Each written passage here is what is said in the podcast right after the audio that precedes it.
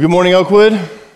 Glad that you're here this morning. It's so good to be able to worship together. I know the Lord is blessed by that, and it also ministers to our hearts to feel His presence among us this morning, and appreciate the worship team. All their hard work, they're really working hard, because without a worship minister right now, they're doing everything. And so just be praying for them. They're doing a great job. We just really, really appreciate them and the work they're doing to bring an awesome time of praise to us every Sunday morning. So if you're here this morning, it's a good time to be coming to church, be a part of Oakwood. We're starting a brand new series today called Guardrails. Now, if you're an oldie here at Oakwood, and maybe you're saying, well, I've been here a lot of years, you may say, Guardrails, that sounds familiar. Have we done a series on that? Yes, it's actually been almost 8 years ago. We did a series called Guardrails. It'd be kind of similar to this. Updated it, got some different perspectives, different things on it. But it's one of those things that I think you can't say enough, and sometimes we need to revisit things that we've done before and kind of do a check here. And this is a great series to do a spiritual checkup in your life. To say, hey, am I really in the faith? Am I really following God? Am I really going His direction? And is it to the point where I can actually establish His guardrails in my life and go His direction? Because I think sometimes when we don't, we have this thing called regret. How many of you have any regrets in life? Any regret? You've ever said something, done something? Show me your hand this morning if you have any regrets in life. Those of you who got your arms crossed right now, uncross your arms right now and raise your hand, because I'm regretting that you're crossing your arms. You're probably, I know. But we live that way, right? I mean, isn't that the truth? We can think back to a time in our life, and maybe it's just one, where we say, man, you know what? I regret that I did that. I regret that I said that. I regret that I exemplified that before someone. I mean, we go through a time in life where we have regrets. And it really begs another question for us this morning. Is regret avoidable? Is there such a thing as avoidable regret? Like, is there something we could have done that would make us not live this life with this regret from the past, this thing that we did, this thing that we said? If we had lived to God's standards completely, if we had really done and lived out what the Scripture said, if we had actually practiced the truth in which we proclaimed that we believed in, if we actually went God's direction in life, could we avoid regret? And I think the answer is absolutely yes. We can avoid regret in life if we live God's way, if we move His direction. Now, we need to begin this series talking about and understanding what guardrails are. Now here's the thing is, if I say guardrail, probably a visual image comes to your mind. I went to Norman to a certain football game last night with my girls and had a great time. But as I was driving, and also a passenger with my almost 18-year-old that was driving us down there, I was noticing guardrails. Just is on my mind all the time. And no, there's no pun intended there at all. She's a great driver.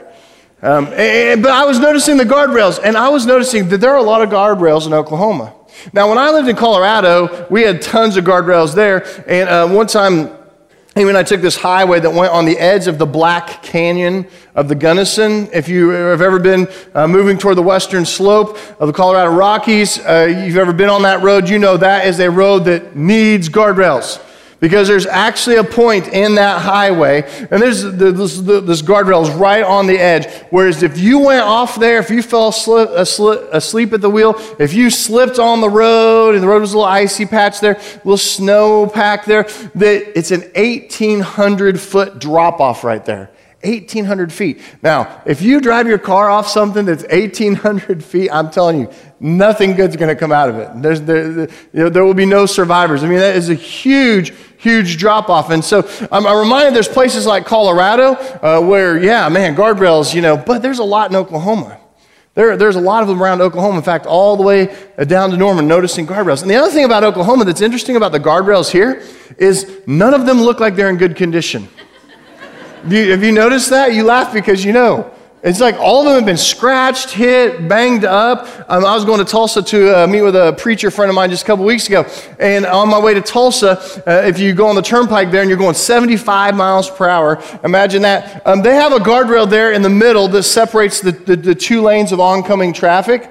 But it's a different kind of guardrail. It's one of those that's a cabled system. And so it's got a really thick cable going through these poles. I was surprised how many times that had been hit. And you think about that, aren't you glad that was there? Because if a car at 75 miles per hour, or faster, is going down and loses control or begins to veer, they're going to end up in oncoming traffic unless they hit that cable. It gets their attention and it goes back. And then that's the thing about guardrails. Guardrails are trying to protect you from something worse. And you may say, well, man, I hate guardrails because I hit my car and it scratched up my car. Would you rather have a scratch on your car, and maybe it's the whole side of your car, than you would have going off the cliff or ending up in the ditch and rolling your vehicle several times or ending up in oncoming traffic? You see, those guardrails are there to protect us. They're also there to direct us and to show us the way we should go. Now, in Scripture, in God's holy word, God throughout the Bible tells us all the time the way we should go. It goes all the way back to the book of Genesis, all through the time of the Israelites, God's chosen people. They are given direction. They are given guardrails in their life. And God says, establish this here and establish this here and go this direction in life, and you will have this great life. And you'll be walking with me, and you'll have fellowship with me, and you'll feel close to me, and you're going to be where I intended you to be as your master, as your savior, as your Lord, as your boss, as your guide in life. And yet, so many of us find ourselves with no guardrails.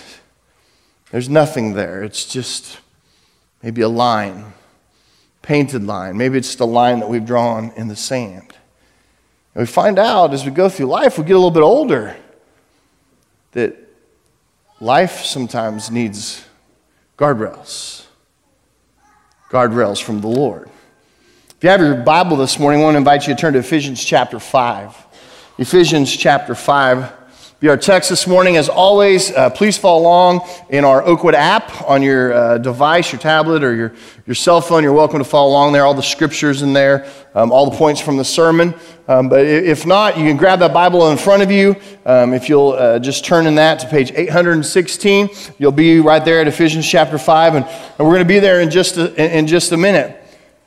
You know, one thing with guardrails is sometimes the regrets that we have in life, they're categorical, right? That we can think we could have avoided regret if we had set up a guardrail relationally. If we'd had this guardrail there. Financially. If we'd operated our finances the way that God says. Guardrail. Physically. Professionally. And morally, sometimes in our marriage, sometimes even our parenting, if we had established a hard guardrail there to guide us in life, then we'd have no regrets. But let's define guardrail for the series this morning. A guardrail is God's standard of behavior that becomes a matter of conviction in a believer's life. Okay, that's what a guardrail is.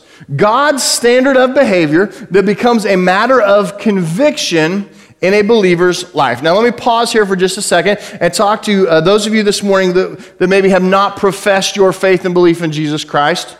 Okay, you're not saved. You've not accepted him as your Lord and Savior. I want to say welcome. We're glad you're here. Part of the reason we do service is evangelism. We want you to hear the gospel. We want you to hear about Jesus. We want you to know how much he loves you. But here's the thing you need to understand about this series. If you go away from this series and you've got these guardrails, and every week we're going to be adding to this, and next week we're going to be talking about friendships and relationships. One week we're going to be talking about marriage. One week we're talking about a little bit about finances. But as you establish these guardrails in life, if you are like, I don't accept Christ, or I don't accept Christ yet, hopefully that's a decision that you're going to make. But I just live by these standards in life, and I'm setting up these parameters and these guardrails in life. You'll benefit. You will live a better life. You'll be living to God's standards in your life. But my fear is that you'll think somehow that being good will get you saved, and that's not how you're saved. You're not saved by keeping guardrails in your life. Guardrails are the evidence of God's work in your life. But sometimes just because of willpower, because the human spirit, because we're created in the likeness of God to make decisions on our own, we could say, hey, I'm going to live to God's standards in my life here. This is something I'm actually going to do. I'm actually going to live toward. And that'd be great. And you'll benefit from it. But it won't get you into heaven because you're only saved by grace through faith, through the blood of Jesus Christ. Now, for those of us that are saved, and that's the reason I define guardrails this way, is it's as God's standard of behavior that becomes a matter of conviction in a believer's life, is because these should be the rules that we live by. These should be the evidence that we're all in with God's way and His pattern in life. This should be the evidence is that we would live to these standards. We would allow God to establish these guardrails in our life. And then when we get close to them, or we scratch on them, or they ding us, that it would be like alarms and sirens going off in our head that says, hey, you're going a wrong direction. It's a warning system. It's the Holy Spirit in our conscience saying, hey, wait a minute here. We're not going God's way if we're constantly hitting the guardrail. But at least the guardrail's there because we don't end up off in the ditch. We need to understand it's only by the grace of God that we can be saved. Many of you may remember the old sitcom. One of the original sitcoms ever was Father Knows Best. Does anybody in here want to raise your hand and own it that you've seen or know about Father Knows Best? Okay, I love it. It's like the hand raising gets lower. It's like, you know, there you go, preach. There you go. Just a little right there. But this was one of the original sitcom shows. It actually started in 1949. I thought it was from the 60s, but that's when the reruns started. And that was still 15 years before my time. But when this show started, the whole idea and the premise of it was just like the title, Father Knows Best. And if you watch this show and you watch the characters in it, what happened is that they would go through situations and circumstances in life, and then they would come to Dad, and Dad was always full of wisdom. He knew the way they should go, and he would say, hey, this is what you need to do. And that was kind of the whole premise of the sitcom, one of the originals, great show. It was on the air for many years, many reruns. That's probably how most of you have seen it. And it was because Father Knows Best. It's the same thing with God, I think. Father knows best.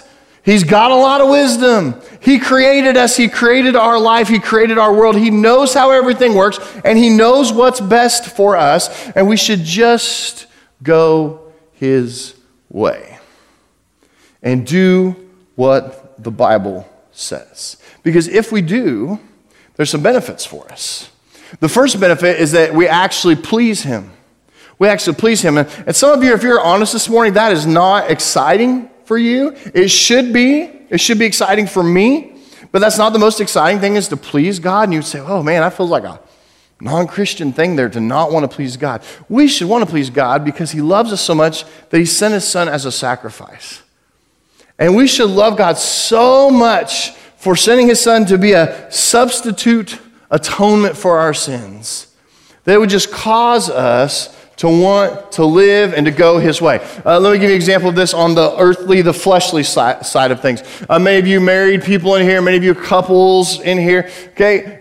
Go back to the time when you were just getting married, okay? I love that time of my marriage. I love my marriage now, probably better than ever, but I'm married to Amy, and she's awesome, so props to her for putting up with me for 22 years. But she, seriously, our marriage has always been so strong and so good. But there are things in life that I will admit after 22 years that she wants them done a certain way, and I don't necessarily get it, and I don't actually necessarily agree with it, but I do it because I love her. I love her, and I want to show that I love her by doing things her way.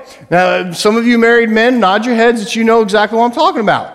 Okay, because when you fold towels in my house, you fold them in thirds, okay? You don't go half and half and then put it away. It goes in thirds because it looks awesome. And so, you know, so we fold towels in thirds, okay? We have those things in life, right? And ladies, we have to own it, our stuff too. I mean, you know, my wife is happy to help me in the yard, and yet I always say, stay out of the yard, it's my area, you know. So we all have our little things, but why do we fall in order with that? Why do we comply? Why do we do what the other one wishes us to do? It's because we love them. It's the same thing with our relationship with God, is when we actually do what God wants us to do, we are actually pleasing to Him. And oh, don't forget, those of us that are believers were called to be in his likeness and holiness, to be set apart, to be different, to be in a process of sanctification that's making us more like his son Jesus, and he's crafting us into his image. And so pleasing God is a huge benefit. Look what it says here in John chapter 14, 15. It's on the screen for you. It says, if you love me, you will keep my commandments. If you love me, like you really love me, God is speaking here. He says, if you really love me, you will keep my commandments. And 1 John chapter 2, verses 3 through 6 says this, and by this we know. How can we know, Lord? And by this we know that we have come to know him, if we keep his commandments. If you're one of those that you're struggling with sin in your life right now and you're giving in to temptation, I know you hate these verses. Hate them. But let them sink in. Let God speak. Let God convict where he needs to convict. And by this we know that we have come to know him, that we keep his commandments. Whoever says, I know him, but does not keep his commandments is a liar. It's pretty straight up, isn't it? And the truth is not in him, but whoever keeps his word, in him truly the love of God is perfected. How can the love of God be perfected in us? It's because we are living for him. And by this, we may know that we are in him. Whoever says he abides in him, that means he lives in him, he dwells in him. He's our rock, he's our dwelling place. We are with him, we are attached to him. Whoever says he abides in him ought to walk in the same way in which he walked. Why? Because we're wanting to please God. Another benefit of this, though, is that we protect ourselves, that we stay out a lot of circumstances and a lot of situations and a lot of sin patterns and a lot of consequences from our sinful choices if we choose to establish God's guardrails in our life. Now let's get to Ephesians 5 this morning, our main passage, Ephesians chapter 5, beginning with verse 15. And understand that God uses guardrails to direct and protect his children, that he's using these things for us. Ephesians chapter 5, beginning with verse 15, says this, look carefully then how you walk, not as unwise, but as wise. You know, no one likes to be called a fool, right? Making the best use of the time because the days are evil. Therefore, do not be foolish, but understand what the will of the Lord is. And do not get drunk with wine, for that is debauchery. We'll talk about that in a little bit. But be filled with the Spirit. As we begin guardrails this morning, and understand that God's using these guardrails to direct us and to protect his children, we need to understand that God has given us some guidelines here in the book of Ephesians. And you have to understand, in Ephesus, the culture was so bad. In fact, reading backgrounds to the book of Ephesians and understanding what scholars say about it, they said that it was not only an immoral society, some scholars actually call it an amoral society, which means there's an absence of morality. Not that they're living immorality, like they're immoral, but they're just amoral. There are no standards. There are no rules. I read that and I think, wow, that's kind of like us today. Kind of like what we're fighting in our country today. I mean, I was just kind of taken aback this week. I'm hearing, about different agendas and, different legislation, different things, and these gender identity issues that we have. I mean, that just seems so simple 30 years ago. It's so complex and confusing today. I mean, it really isn't, but it is if you go the way of the world and try to live to the world's standards instead of understanding how God created us from the beginning. It's really quite simple, but now it's even gone beyond gender, folks. Now there are people, this is serious, that people that identify themselves with an animal. Okay, there was somebody that's suing in court somewhere in the country that I heard on the radio this week that was suing because he wants to identify as a dog, as a canine. I'm like, do we really have to go to court for this? I mean, but you understand that is the world. You got to understand that's the world. That's how the world lives. It lives to its own standards. See, the world doesn't like the consequences of sin. In fact, they would laugh at the consequences of sin in some people, but they're not going to put a guardrail there. Why not? Because guardrails are too restrictive. If they're in their lane and they're going their way in life, what are they going to put over there? A guardrail? No. They put a line, like one of those big, thick yellow lines, like 5 inches thick, and big yellow line to God. No. Well, what about the white line that's always dirty, so you can barely see it? So the 5-inch white? No. What are they going to put over there? Oh, it's going to be one of those dashed lines. No. I think the best you can get from the world is a dotted line. And the world would say, just go in and out of line as much as you want. And it's funny because the world will bait you to get right to the edge of disaster in your life and then make fun of you if you actually end up crashing. That's the way the world works. And that's why God says, establish these guardrails in life. Make them big and thick and hardy. Make them stick in the ground. Make it be something that you will notice when you rub up against it. That's what we're called to do as Christians. These guardrails are not too restrictive. These guardrails are there to direct and protect the children of God. And I know to many of you, they're here this morning, you're like, yes, I get it. Yes, I've seen the benefit of it in my life when I have established guardrails before. Yes, I've seen it in another person's life when they establish guardrails, and yes, I've seen it in a life that had no guardrails at all. And it's been just a crash. It's been a wreck. They didn't set up those guardrails in their life. And so I know that most of you are saying, yes, I get it, but how? Ephesians 5 gives us some ideas this morning. And the first one is this, is that we need to live carefully. Live carefully. Look what it says there in verse 15.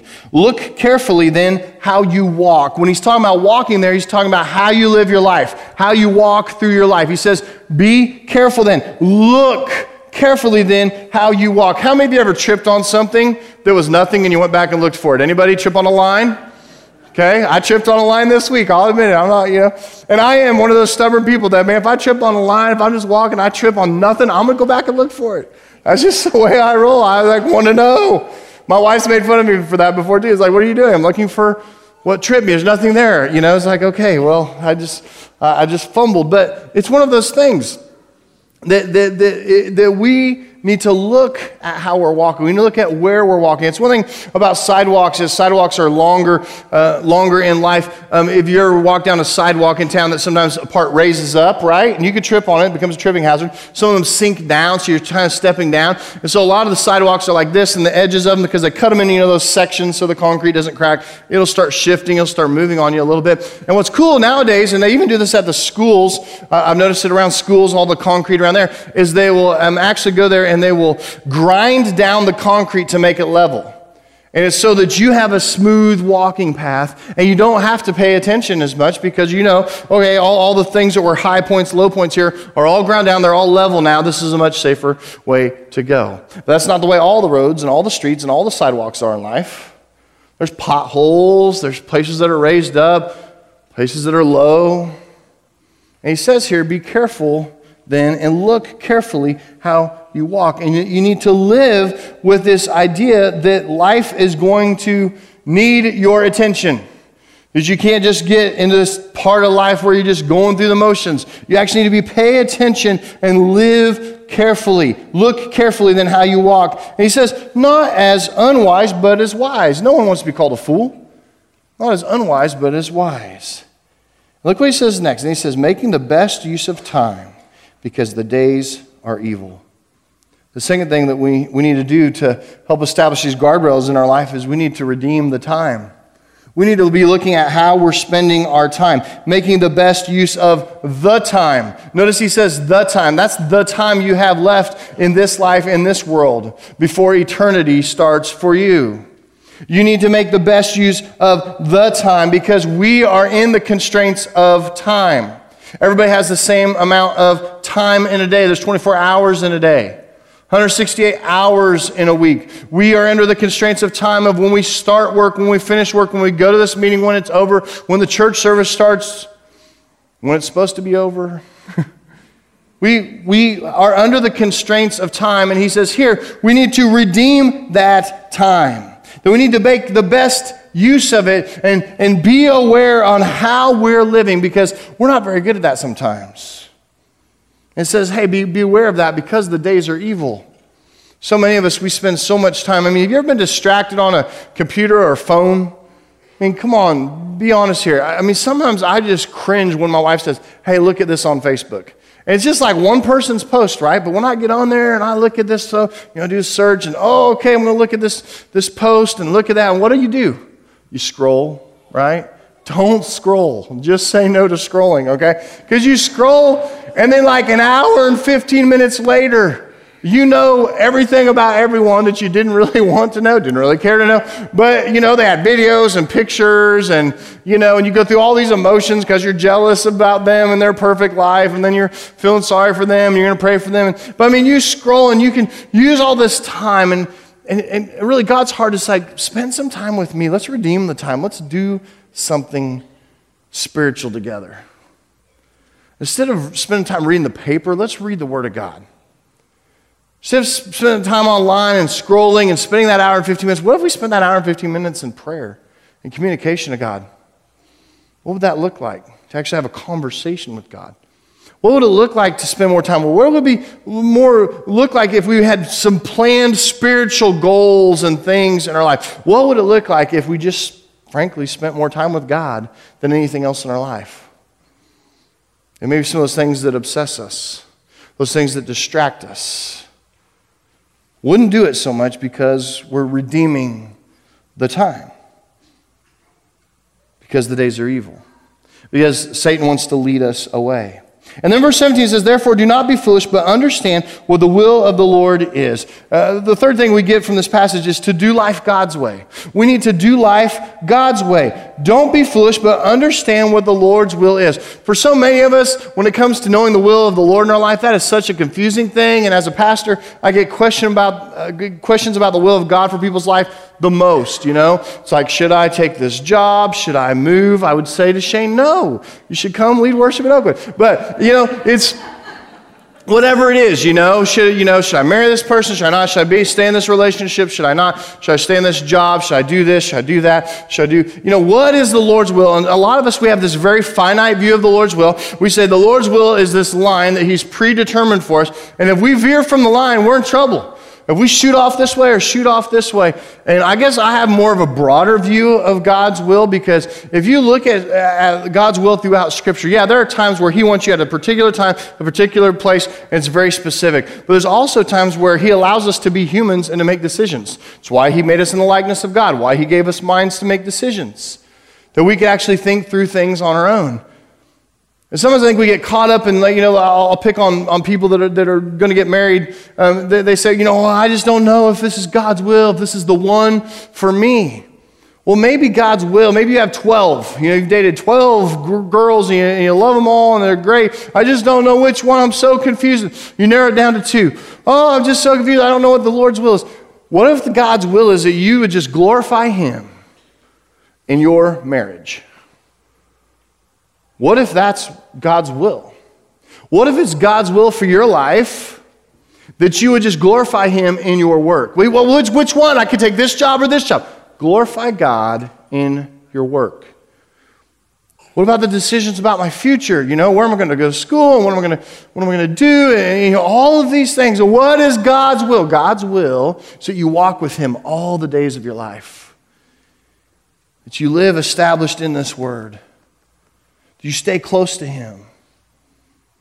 Maybe it's not about the what decision. Maybe it's about the who he is, and staying close to who he is and to living the way that he has called you to live. Do life God's way. Therefore, do not be foolish. No one wants to be foolish, but understand what the will of the Lord is. And then we get to verse 18, last verse, and it says, and do not get drunk with wine, for that is debauchery, but be filled with the Spirit. Do not get drunk on wine, for that is debauchery, but be filled with the Spirit. Fourth thing that we can learn from this passage is that we need to reject worldly influence and extreme indulgence. We need to reject worldly influence and extreme indulgence. That's what the word debauchery means, if you want to know there in verse 18. It means excessive indulgence in sensual pleasures that leads to a loss of control.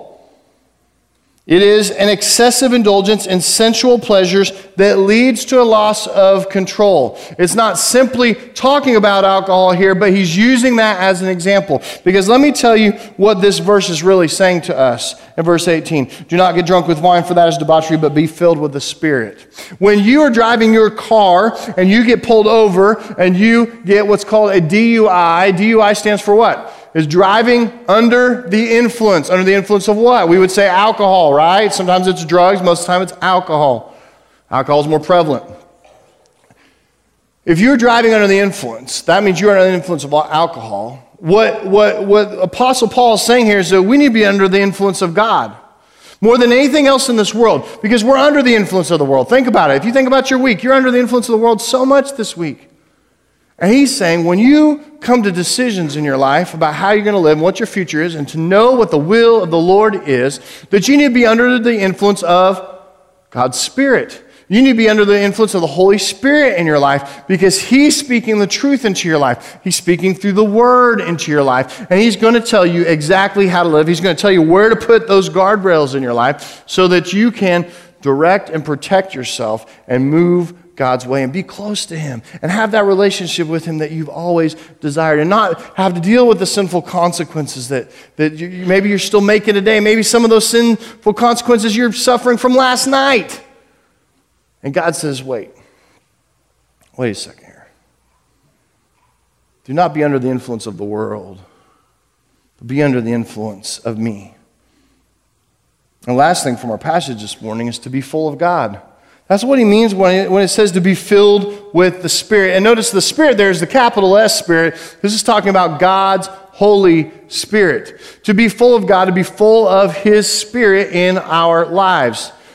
That we would be so influenced by God to go his direction, to not go the way of the world, but to operate our life and to move in a direction toward God and not away from God, not in a direction that was toward God, now it's veered off this way, it's veered off that way, but to actually be moving in a direction that will not only mean that you have your best life, but it's a direction in life that leads to life everlasting. Because you're going to walk and you're going to be close to God, your Lord and Savior. And because if you want to know what the will of the Lord is, he shares it with us there. Do not be drunk on wine. Do not be under the influence, not just of alcohol, but of anything else in this world. He's using that as an example. Do not be under the influence, but be under the influence of God. Be under the influence of his Spirit. And not only that, but be full of his Spirit. As we come to our time of invitation this morning, and as we do every week, we're going to sing a song, give you the opportunity to respond, to walk over here, to talk to someone about your relationship with Jesus Christ, to have prayer. But as we come to this time this morning, it's something that we really need to contemplate. What's been more influential in your life? Let's get real. What's been more influential in your life this week? Has it been God's Word? Has it been His Spirit? Has it been a group of friends, perhaps? Maybe it's a hobby that you're just obsessed with. I mean, if you were to calendar your week and say, where did I spend the most time this week? And I understand you have to go to work, and I understand you know, your kids got to go to school, and I understand there's things in this world that we have to do. But even in those times, would you give him praise and glory? Would you have thoughts beyond just the here and now, thoughts into eternity? Would you have thoughts of God? And would you be living life under his influence? That when people begin to see your life, they see that you're moving God's direction. And they might even take a glimpse into your life and say, whoa, wait. That person has conviction. That person has established these guardrails. And sometimes the world, when you start with that, is like, you need guardrails there. I don't need guardrails there. It's, you know, that's just for cowards. That's just for the weak, you know. But there's more people in life, I think, that will look at you and look at how you're living your life, and they'll see those guardrails as a testimony that God's done something there because God's done a work there. It's firm. This is the way I'm going in life. and I won't be under the influence of alcohol or anything else that this world has to offer. I'm going to be under the influence of God's Holy Spirit, and I'm going to be moving His direction. I'm going to be laser focused on that all my life, and that's why I'm setting guardrails here with female relationships in my life. That's why I'm setting guardrails here when I go out with friends that I don't drink or that I don't drink too much. That's why I'm establishing guardrails here that I stay away from these people or I stay away from these behaviors. That's why. It's about my relationship with God, which is more important than anything else in this world. But beyond that, it's about God having influence and me allowing Him to work in my life. Because when you do this and you allow these guardrails in your life, you'll feel closer to God than you ever have before. God's standard of behavior, that actually becomes a matter of conviction in a believer's life. What are you sitting under the influence now? What is it that Satan is using to pull you away from God? What is that area of life where you need to establish that guardrail and you just haven't? And you're flirting with disaster. There's a cliff there. It's going to be an 1,800-foot drop, and you might lose your job. You might lose your financial situation. You might lose your marriage unless you establish a guardrail and allow God to direct and protect your life. Let's pray. God, I thank You that You give us Your word. I thank You that You challenge us. And I thank God that You care enough about us as Your children, that You give us guidelines, that You give us these guardrails in life. And it's just like us as parents, Lord, that have kids so many times. We do that for our own kids. We give them a curfew because we know nothing good happens after 11 o'clock at night anyway. God, we set them rules and parameters with their phones. And we do this because we love them, because we want to protect them, and we want to direct them to move Your way in life. God, how much more are You, as the God of the universe, the one that would actually send His own Son to be a sacrifice for us, care about the way we go in life? That Jesus did not die in vain. That we accept Him as our Lord and Savior and begin to move our lives in Your direction. And God, that You love us so much, that You do extend us grace. But Lord, there's so many of us that we are still maybe wrestling with the consequences of a sinful choice we made way back when, and we have this regret in life, and we hate it.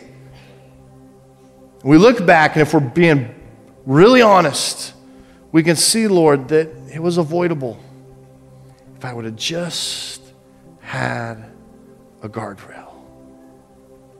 Your standard, God, not my standard, not the world's standard, Your standard that would guide and guard my heart and my life in Christ Jesus. God, I believe all of us desire that in our hearts this morning.